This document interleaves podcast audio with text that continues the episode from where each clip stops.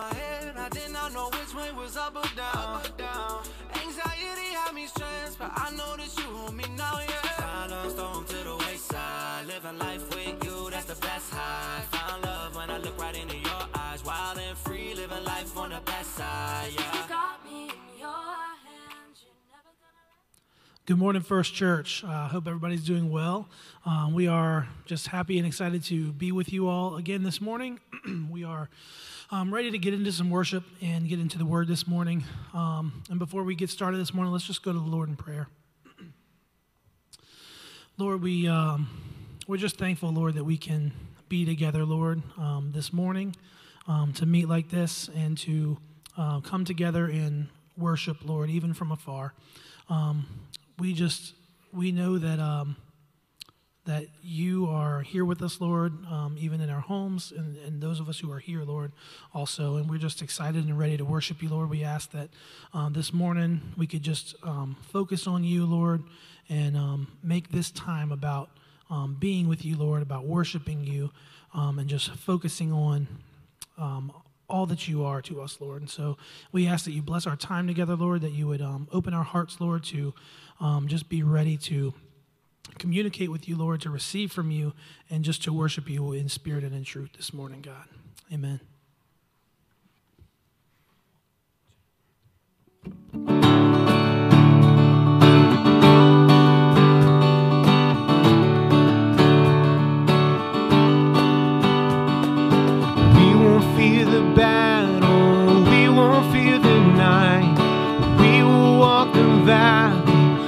You by our side, you will go before us, you will lead the way.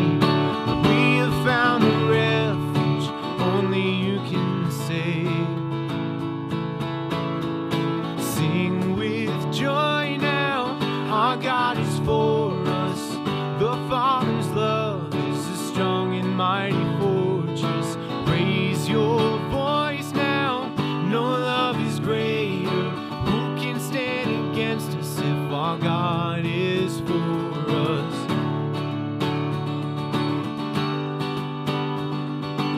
Even when I stumble, even when I fall, even when I turn back, still your love is sure. You will not abandon, you will not forsake. You will cheer me onward with never-ending grace. Sing with joy now, our God is for us. The Father's love is a strong and mighty fortress. Raise your voice now, no love is greater. Who can stand against us if our God is for us?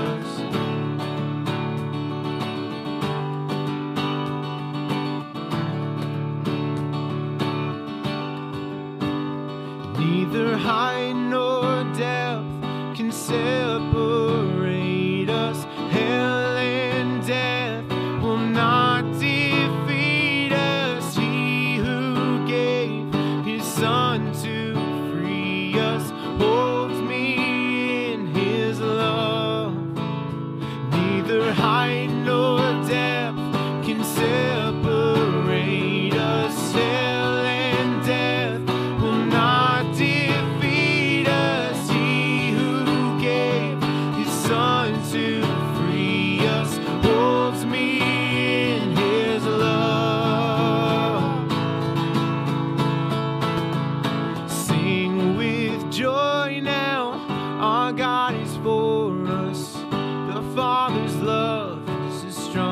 Mighty fortress, raise your voice now. No love is greater. Who can stand against us if our God is for us? Sing with joy now. Our God is for us. The Father's love is a strong and mighty fortress. Raise your voice now. No love is greater. Who can stand against us? Our God is for us. Sing with joy now. Our God is for us.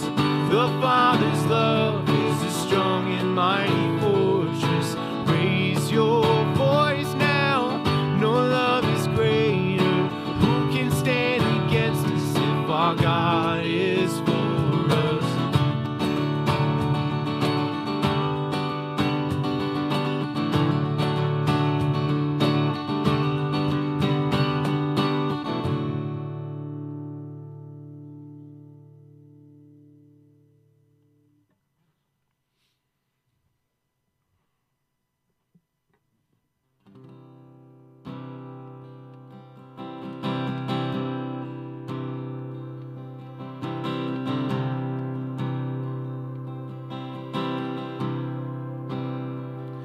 I love you, Lord, for your mercy never fails me. All my days I've been held in your hands. From the moment that I wake up until I lay my head, oh, I will sing of the goodness of God.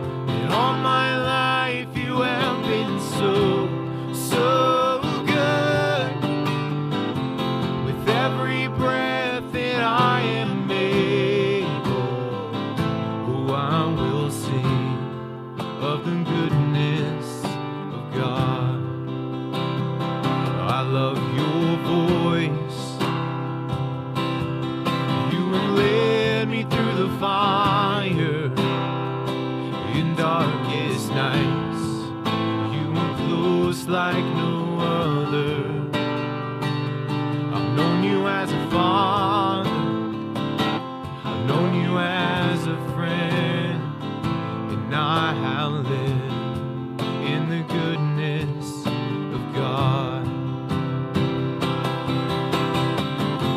And all my life you have been faithful, and all my life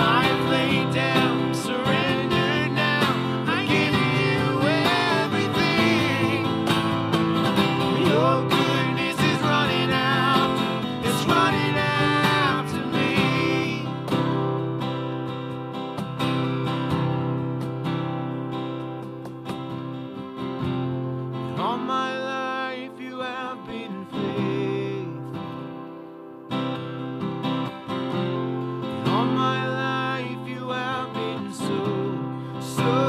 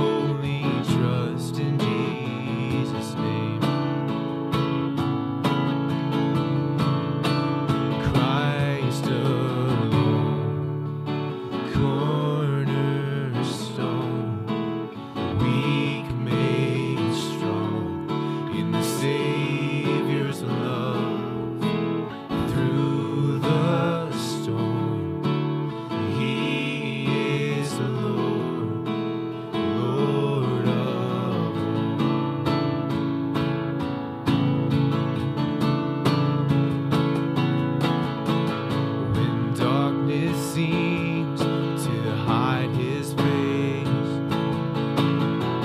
I rest on his unchanging grace. In every high and stormy gale, my anchor holds within the veil. My anchor holds within the veil.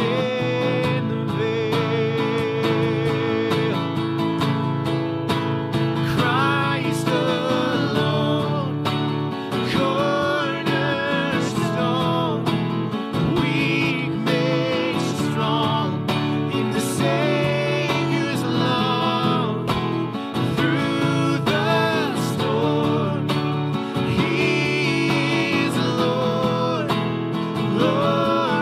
Through the storm, He is Lord, Lord of all, Lord of all. Lord of all. Then he shall come with trumpet sound. Oh, may I then in him be found, dressed in his righteousness alone. Flawless stand before the throne. Christ alone, cornerstone, weak made strong in the Savior's love. Through the storm, He is Lord, Lord of all.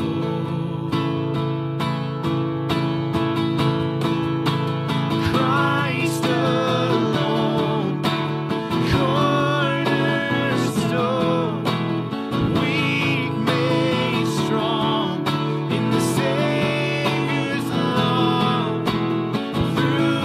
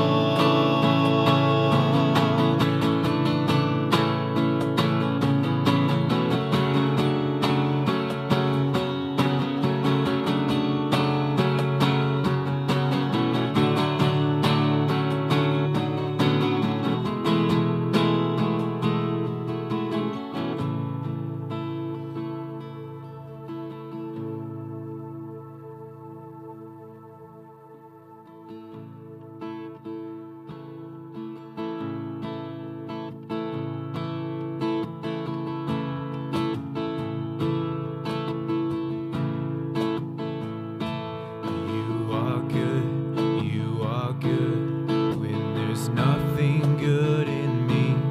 You are love, you are love, on display for all to see. You are light, you are light, when the darkness closes in. You are hope, you are hope, you have covered all my sin.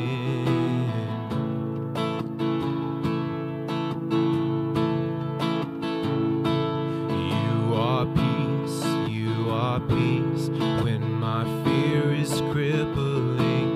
You are true, you are true, even in my wandering.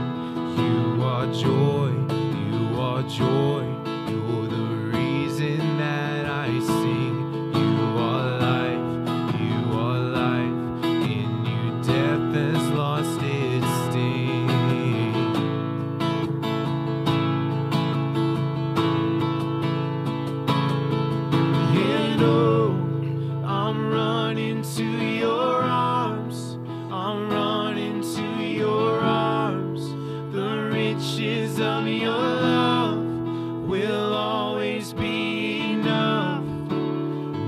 nothing compares to your embrace, light of the world, forever reign.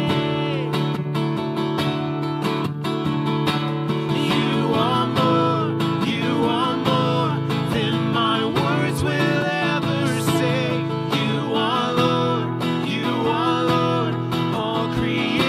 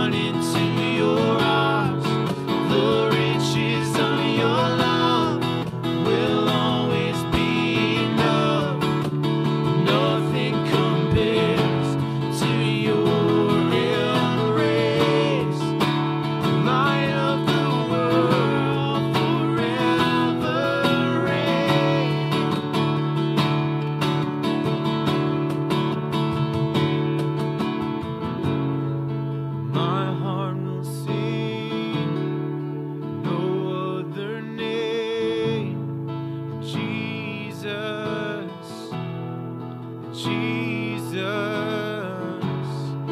my heart will sing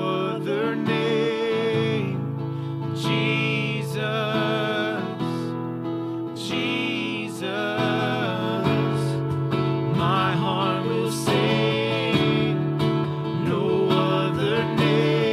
Jesus, Jesus,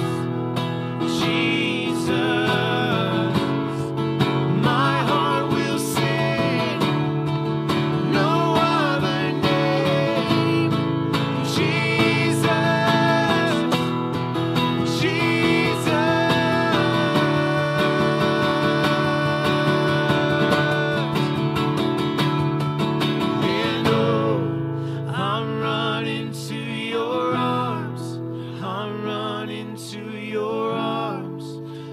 Riches of your love will always be enough.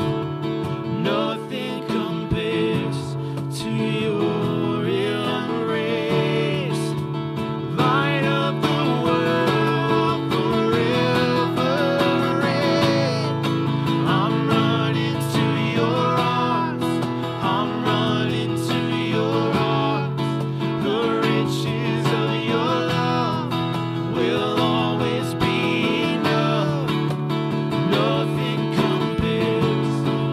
your embrace, light of the world, forever reign.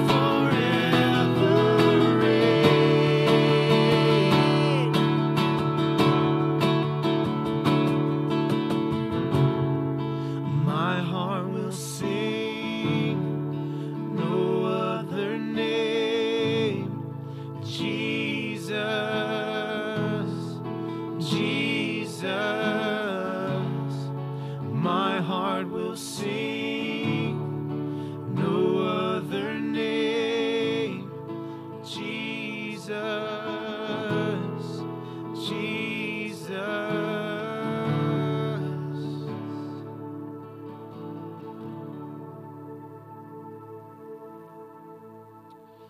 Lord, we thank you for this time that we've had to worship. We ask that you would continue to um, leave our hearts open as we hear the word this morning. Thank you, Lord. Amen. We're going to take a short break right now so we can reset the stage. Um, please go grab a cup of coffee or a snack and come right back, and we'll be back in just a minute. Thanks.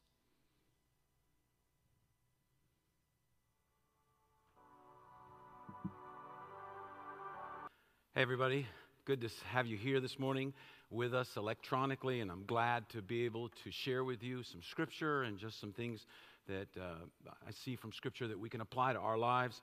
Before we get started, I just want to let you know my coffee cup this morning is my the uh, Oreo. We've had this one a long time. The Oreo coffee cup, the Breakfast of Champions. So hope you're having your coffee, whatever drink you'd like to have, and you're comfortable. And we're going to uh, look at Scripture. We're going to look at a passage that uh, I like. Uh, it's just it's one of the lo- longest passages on a, on family relationships and wisdom.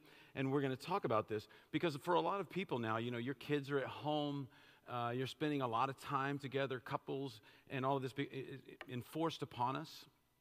And so I think about times where this has happened in my life. I remember one time I was I was with the kids. Uh, they were real little, and uh, one of my daughters came up to me and said, "Daddy, let's play a game. Let's play a game." And I said, "Okay, what do you want to play?"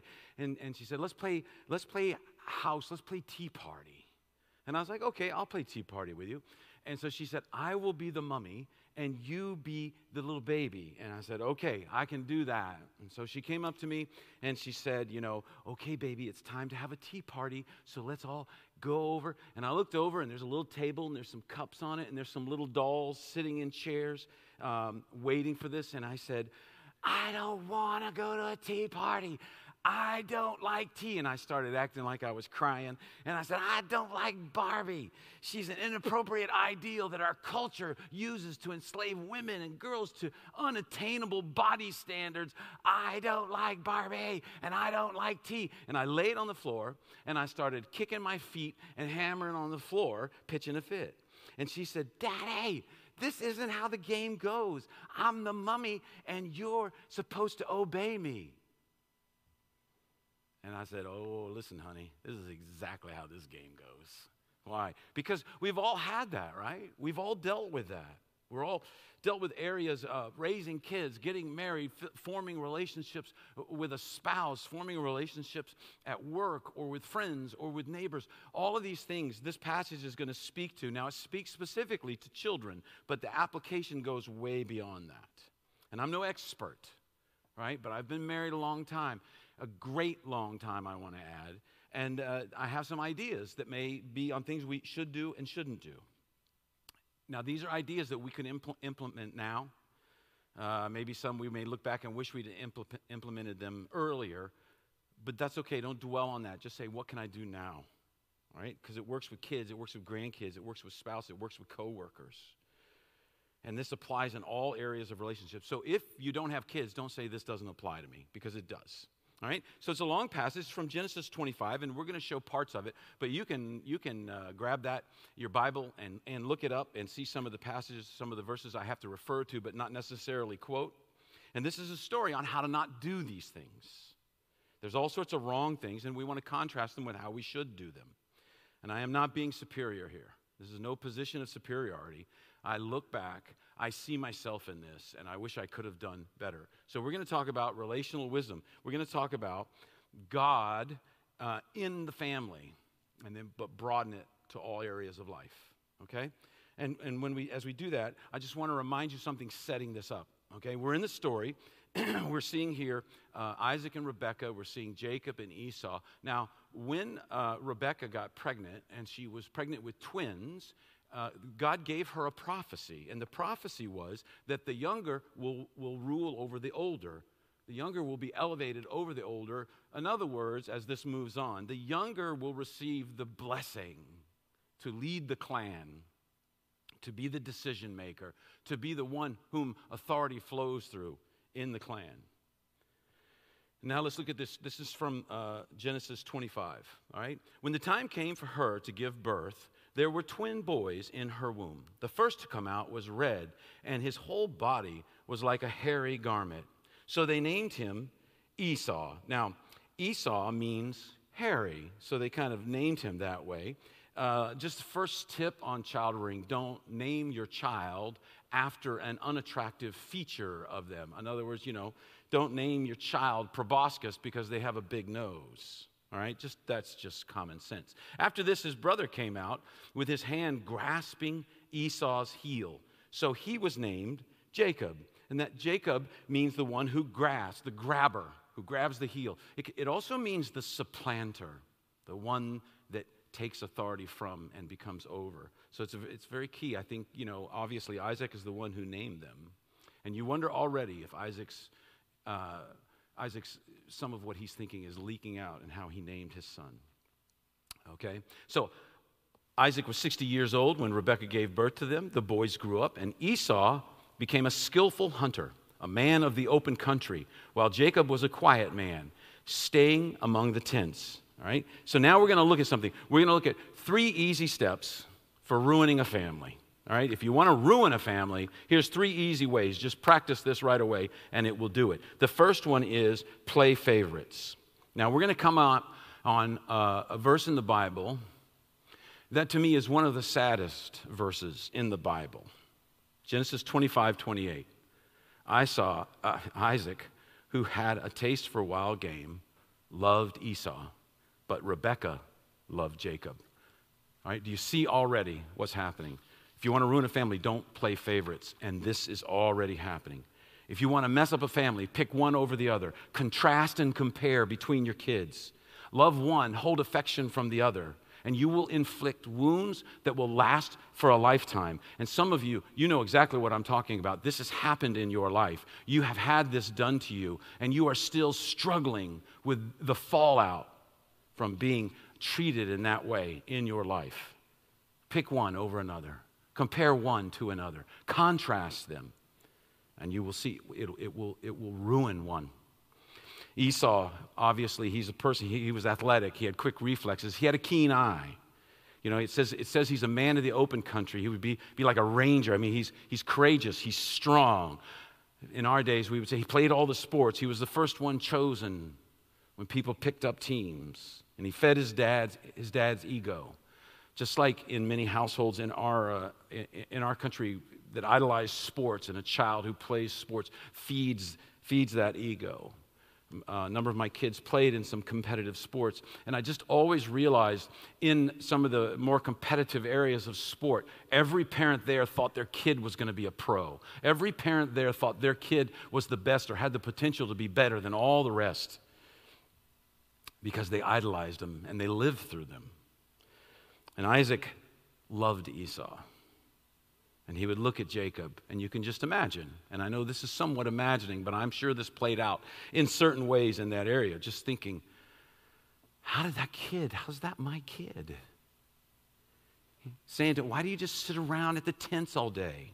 Why don't you go outside? Why don't you play with the other kids? But Jacob didn't want to. Maybe he'd been chosen last once too often. But he had the wrong temperament to suit his dad. His dad had, had these expectations. His dad had these ideals. And, J- and, and, and Esau was living up to them. And Jacob wasn't. And so his dad was disappointed. He loved Esau. He loved Esau. He had the wrong temperament to suit his dad. But he knew who the favorite was. Kids always know that. They always know who loves who. So Isaac loved Esau, and Rebekah loved Jacob. And you could see how this can happen. She's starting to compensate. She sees what's going on. Maybe because he stayed home more, he stayed around the tents more, and his interests were more there, that appealed to her. And so now the fault lines are drawn, right? And if you want to mess up a family like these two parents did, play favorites. Direct love more one way than the other. And they will see it. They will notice it. So what's the flip side of that? Obviously, the flip side is honor each person for who they are. Now, if you, right now you're looking back and you're feeling a little disappointed about this, maybe you look back on your life and you say, oh, I've made some terrible mistakes there. I've done that too. I look back, I've seen mistakes that I made, but it's not too late. You can start doing it even if your children are grown. You can start saying, honoring them for who they are and not playing favorites. You know, it's like the three laws of real estate: location, location, location. The three laws of relationship are observation, observation, observation.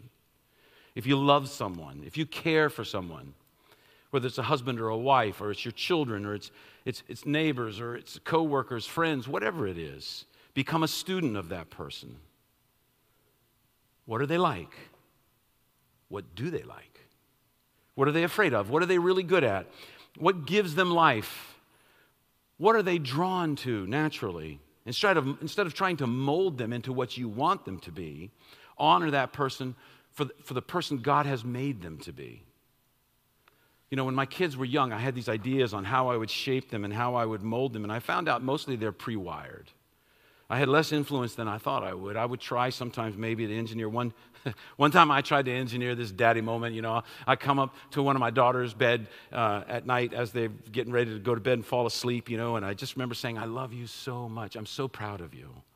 I'm so glad that I get to be your dad. I'm thankful that you're my child. And she looked up at me and she said, I love you, Daddy. You're the best daddy ever. So I'm walking out of her room and I'm like, I got this. I got this. It's like a little Hallmark card moment. It was me, you know, and I'm just going, yeah, Dad of the Year award coming. So I go into my son's room and I say the same thing. You know, I love you so much. I'm proud of you. I'm glad to be your dad. I'm so thankful you're my child. And he looks at me intently and I'm thinking, oh, man, I can't wait to hear what he says. And he says, Daddy, why do you have that big red mark on your forehead? And all of a sudden I realized I have to explain to him about zits. And he wanted to know all about them. And I spent like ten minutes. Where do they come from? Why did they happen? Why did I get one? Why doesn't he get one? He wants to get one. And I was like, Joe, just wait. They're coming. But you see, a totally different response because it's a totally different kid. They're just wired different. And I could get all upset about why he had to... But I have to understand, my kids are different. My job as a dad is, was and is not to engineer moments that make me feel good. That's not my job. My job is to celebrate my, my children. When they were little, that was my job, and now as they're grown, that's my job, to learn about them, to coach them, to celebrate what God meant them to be. Not mold them into some little alter ego that I want. We have to be careful because we could do harm. I hear that sometimes when people say, well, Mike here is our different one. And you're like, oh, man, what does Mike think about that? Or Susie's just not as athletic as her sisters. This is that compare and contrasting. We don't even get where we got Tommy, right? What is that saying? Subtly, what's coming across? Even if it's said in a jesting tone, the message could be clear. This child is kind of a disappointment. This kid doesn't make me feel like a winner. You know, parents, we have to do this. We have to express affection. We have to express appreciation on a regular basis. Tell your children you love them, even if it's awkward and you're not naturally good at that, or even if it's awkward for them and they don't know how to respond. It doesn't matter how they respond, because that's not your job. Your job is not to get a response that makes you feel good. If I'm the parent, my job is not to fill up my neediness with their responses. Only God can fill my neediness. I'm supposed to be building up their hearts. And this is a couple of, this is a story where there's a couple of sons who they didn't get from their parents what they desperately needed to hear, and it ruined both of them. And so as we move on the story, we say three easy steps for ruining a, ruining a family. First one is play favorites. The second one is allow deceit. Allow deceit in the home. Okay, so now where are we at in this story? Isaac has gotten very old now. He's basically blind. He's losing his, his senses. He's losing touch, right? And so he calls his favorite son, Esau. And he tells him, now get your weapons, your quiver and bow, and go out into the open country to hunt some wild game for me. Prepare me the kind of tasty food I like and bring it to me to eat so that I may give you my blessing before I die. So what's going on here? He knows he's close to death.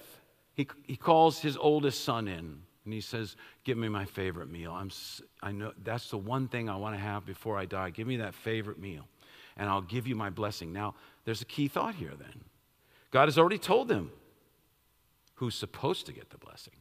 God has already told them who's supposed to rule the clan. And Isaac is trying to overturn that. He's trying to, he's trying to cut the corner there. Because this blessing is a big deal. It affects their spiritual destiny. It affects their relational destiny. It affects their financial destiny. And so he does something that, that he knows God does not want him to do. He calls Esau, and he's going to give him the blessing. He's going to shut Jacob out. He doesn't tell Rebekah this. This is just between him and Esau. Remember what we said, play, allow deceit in the home. Well, she happens to hear it. We don't know if she planned to eavesdrop. She heard him call for Esau. She knew he was close to death. Maybe she went and kind of listened. Maybe it was accidental. But here's the thing. Once she heard it, she has a choice. She has a choice. She can march into that room and say, we need to talk about this. We need to talk about what you're doing. We need to talk about what God told us. Or her other choice is to go the deceitful route, just like her husband is, to go that route and devise a plan. So there's this incredible lack of communication between Isaac and Rebekah. There's favoritism. There's misguided love. There's manipulation. They're killing their family, and they never talk about it. They see each other doing it, and it's the elephant that's in the room that no one wants to talk about. And so she calls her son, this, this just kind of pulling it together quickly, she calls her son, Jacob, and says, we need to deceive your father. You go kill a couple goats. I'll make some of that goat burger casserole that he really loves, and, and you go in and you pretend that you're Esau, and he'll give you the blessing. You're supposed to get this blessing. He'll give it to you. Now, how did Jacob respond? Well, he could have said, you know, Mom, I can't do that. That's deceit. Let's not do that. Let's see what God does. Allow God to work here. And she goes, no. No. But he doesn't say that. He just says this, hey, Mom, you know what? He's a hairy guy. I'm a smooth-skinned guy. He'll know the difference. I'll get caught. But she's way ahead of him. She's already planned this out. She's got Esau's clothes. She's got, he's going to put on hairy stuff and clothes. The, his father's old and feeble. He's blind. He'll never know the difference. And so he goes in to do that. It's like a scene in the movie. He's trying to do that before his older brother gets home and catches him, you know, and so there's tension there. And so here's what happened. He went to his father and said, my father. Yes, my son, he answered. Who is it? Okay, he's so old, even hearing, he's struggling with all of that. And so he says to his father, I am Esau, your firstborn. Isaac asked his son, how did you find it so quickly, my son? The Lord your God gave me success, he said. And so what's going on here? There's a lot in this little, little bit here. Notice he says, I am Esau, your firstborn. Jacob, no, I mean, uh, Isaac knows who Esau is. But we see now, this is leaking. This bitterness is leaking out of Jacob. It's this, I am Esau, you know, your firstborn. You can almost see him saying, the one you love, the one you always pay attention to, the one you're always so excited about, the one that when he returns from a trip, you get so excited and your eyes light up. Every kid wants to make their parents' eyes light up, make their father's eyes light up, make their mother's eyes light up. And he's sitting there thinking, the firstborn, your firstborn, the only one that counted, the only one that counted. So he's leaking this, this bitterness. And then he says, you know, when he says, uh, how did you get it so quickly? He says, the Lord, your God. Esau never passed. He never seemed to maybe even try to pass his faith down to his son. And so Esau blesses, I mean, Isaac Bless, I'm going to get these names mixed up a lot, you guys. Isaac blesses Jacob. He, he gives him the blessing.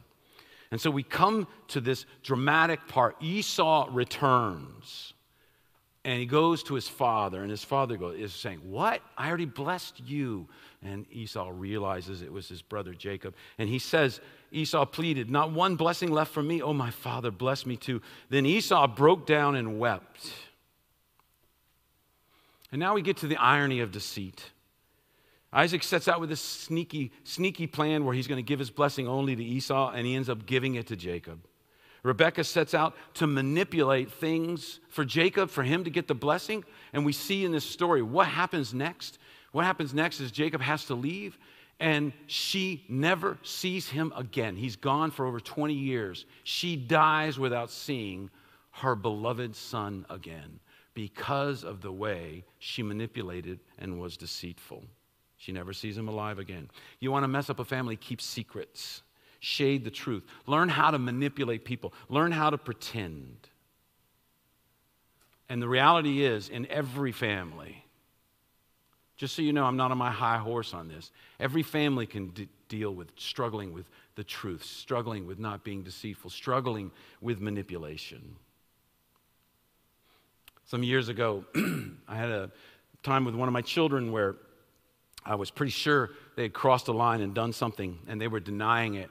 And uh, it was uh, one of those moments, you know, all parents deal with this. You don't have the smoking gun in a sense, but but all the uh, circumstantial evidence points to one person. So you're pretty cl- clear you know who it is. And so I'm talking to this kid, I'm talking to her, and I said, I, I'm I, like cross-examining her like in some movie, you know, like I'm a like a, like a lawyer, you know, I'm trying to trap her in her lie. And uh, and she's pretty savvy. I was having a tough time. So, so I could see, you know, at one point trying to manipulate me. She looked at me with these...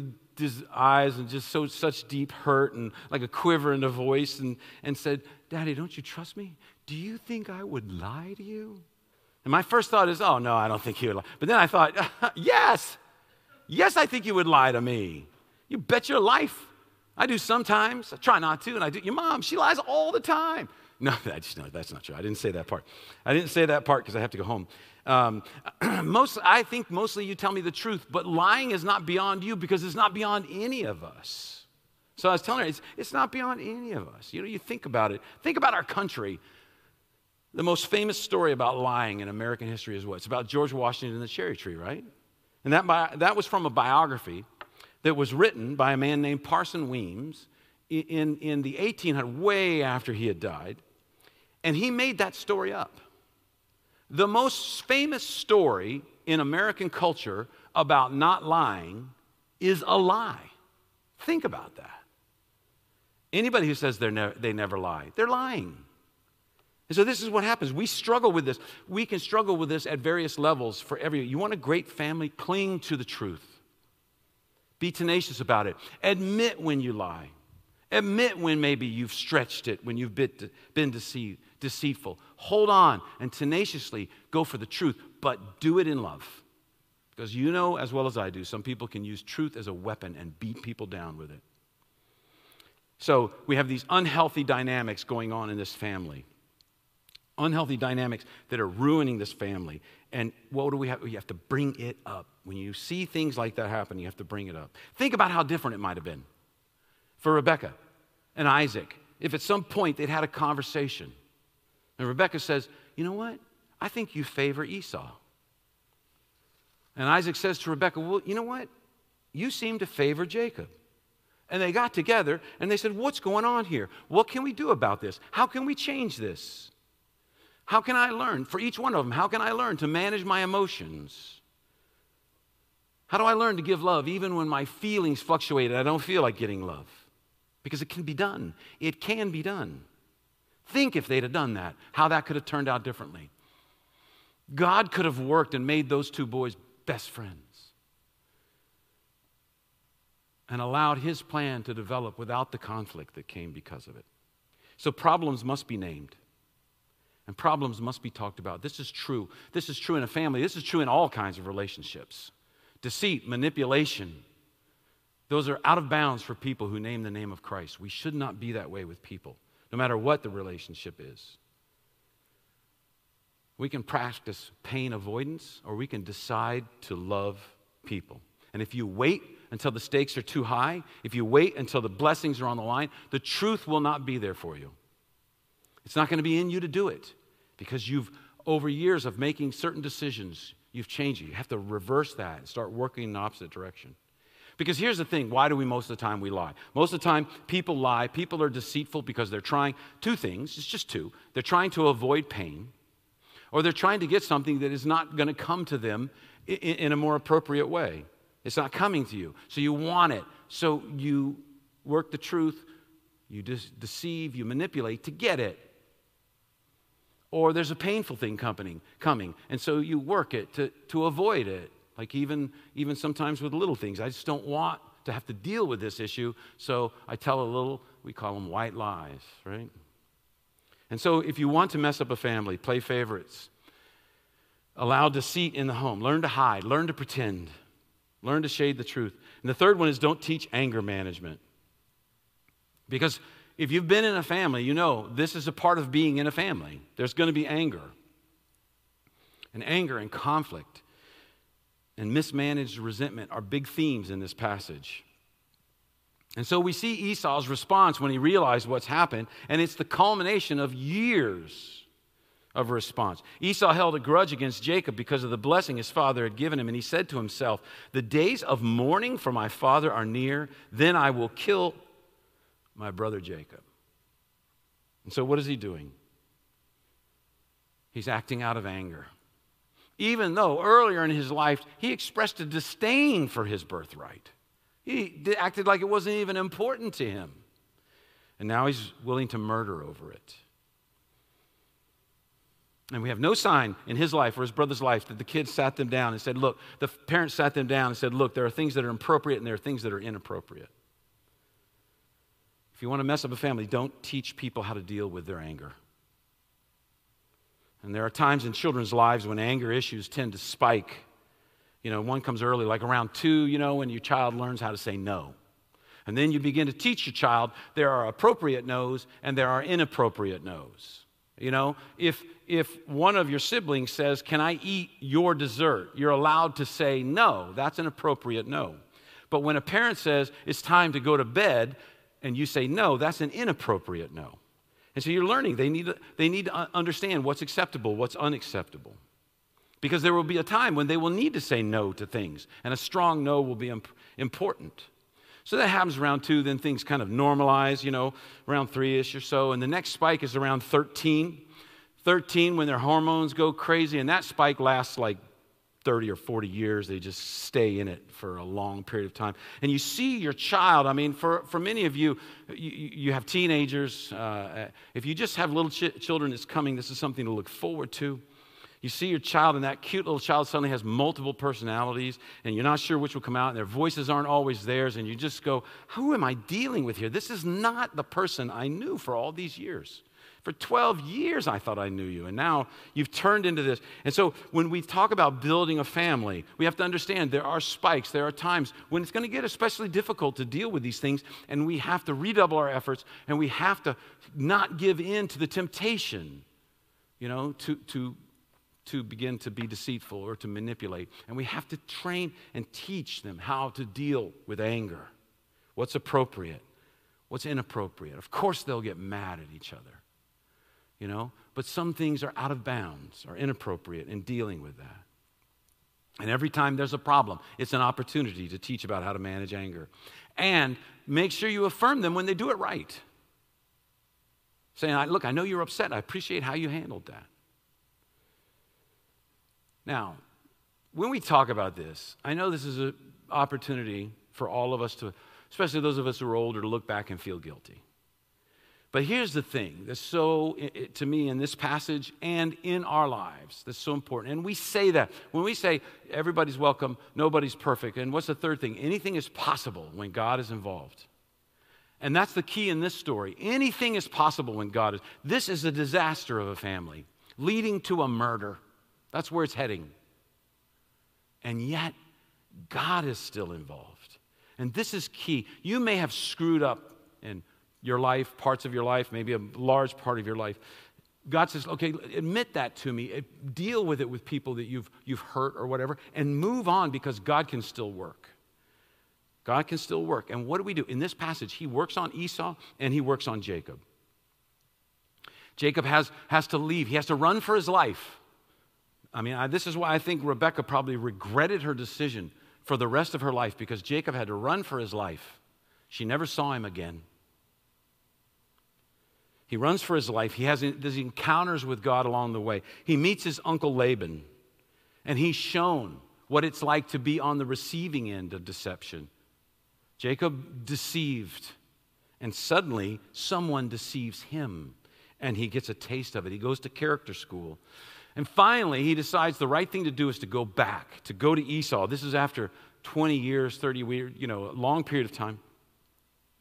He's going to go back to his brother, the big, strong hunter, the one who said it the last time he saw him, I'm going to kill you. And so he thinks and he prays and he decides on a course and he becomes committed to solving the problem. He even pays restitution, you know, a kind of way of paying back, of paying back kind of how he got stuff for, for, for getting the blessing. And so the first thing he does is he sends him gifts. He sends him a bunch of animals. I'm not going to read the passage. Basically, it's uh, two hundred twenty goats, two hundred twenty lambs, thirty camels, thirty donkeys, forty cows, ten bulls, and a cat. He sends them ahead to Esau.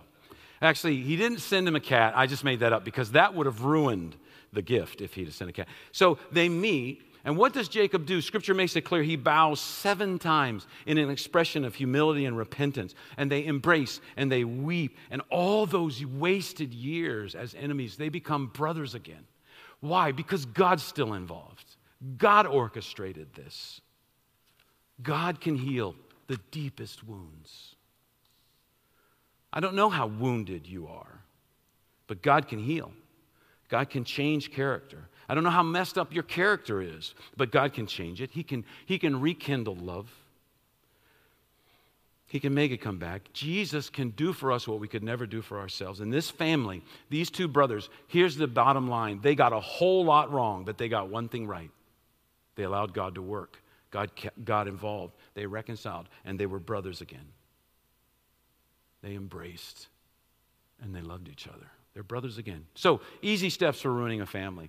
Play, for ruining any relationship. Play favorites. Allow deceit in the home.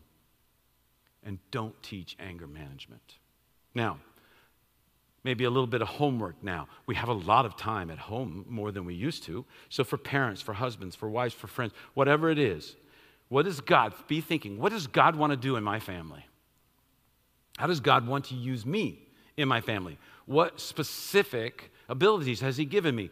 What responsibilities has he given me? And then be thinking, is there a favoritism issue? Because I want to tell you something, if there is even a slight one, it leaks out in subtle ways and kids pick up on it. Is there deceit that needs to be dealt with? Dealing with deceit creates trust, even though you have to admit it, and even though it may take some time. It makes a person know that you're willing to even bring up the things that could hurt you deeply. Is there conflict that needs to be resolved? Are there things that are being swept under the rug? Things that are being ignored? Because when you sweep things under the rug, what happens? They don't go away. You just have a big pile of problems under the rug. And sooner or later, that rug gets pulled back and everything gets exposed. You need to deal with those things. You need to deal with those things. Those are some things to think about today. Maybe moms and dads, maybe you get a little time today and you just kind of say, hey, is this something we need to work on? How are we doing? Maybe you're doing great. I hope so. I hope so. Maybe you're a new mom or a new dad and you can think, okay, what can we do to prevent this from happening? How can we, how can we raise this child in a way that encourages them to be the best they can be? And finally, I want to say this because this is so hard. I know if you're a single parent, you have the hardest job in the world. And I just want to say, we're glad. We're glad that you have committed yourself to doing what you're doing. And as a church, we cheer for you. We honor you as you try to honor God in your family life. And if there's anything we can do to help, please let us know. We would love to be a part of that. So, always remember, when we talk about this, playing favorites, allowing deceit in the home, don't teach anger man. There's, there's ways we can screw up relationships, but there's always hope when God is involved. There's always hope so that we can begin to change and then model it for our children, for our parents, for our neighbors. And, and in, in some ways, I think that's already happened. I'm getting reports from people who are modeling, modeling for their children, modeling for their neighbors what it is to love God in the midst of this coronavirus and how, ways to, to reach out and serve and help people. And we appreciate those that are trying to find those ways. We encourage you to keep praying. God, what do you want? How do you want to use me? Maybe you just want to make me pray for certain people. Then God, help me. Bring those people to my mind. I'll pray for them. Maybe you want me to serve them in some way. God, show me how to serve them. Because this is important. As we look over this, it's important to us to build healthy relationships that honor and glorify God in the way that we behave towards one another. And it is so easy So to look, so to look for the easy way out, to try to cut corners. And yet ultimately in the long run, that doesn't glorify God. Again, we encourage you, you can go to our website. There's lots of, uh, of uh, opportunities and materials there. And, and as we get information from groups and ways they could use help, we post them on our website. You can look at that. We, we appreciate those that are getting involved in those things. And we thank you for continuing to give and supporting the missionaries we support and, and, and supporting this church to be able to function even when no one's here. we appreciate that, and uh, we appreciate your the way you take this seriously. Let me close in prayer, and then we'll be done. Father, thank you for this time. God, thank you for your word. Lord, help us to take it to heart. But Lord, help us to take more than anything else the encouragement to heart that when God is involved, anything is possible. Our greatest mistakes you can use to glorify your name. So Lord, help us to, to be encouraged by that and to work towards that. Help us to be people who are without deceit, people who, who, who don't comp- uh, compare and contrast with others, and help us to be people who have learned are learning how to a- manage our anger and admit it when we don't. And as we do that, Father, we show the hope that there is in Jesus and the way he can change our lives. We thank you that we can look forward to that. In Jesus' name, amen. Thank you for joining this morning, joining with us this morning. God bless you, and hopefully we'll see you again.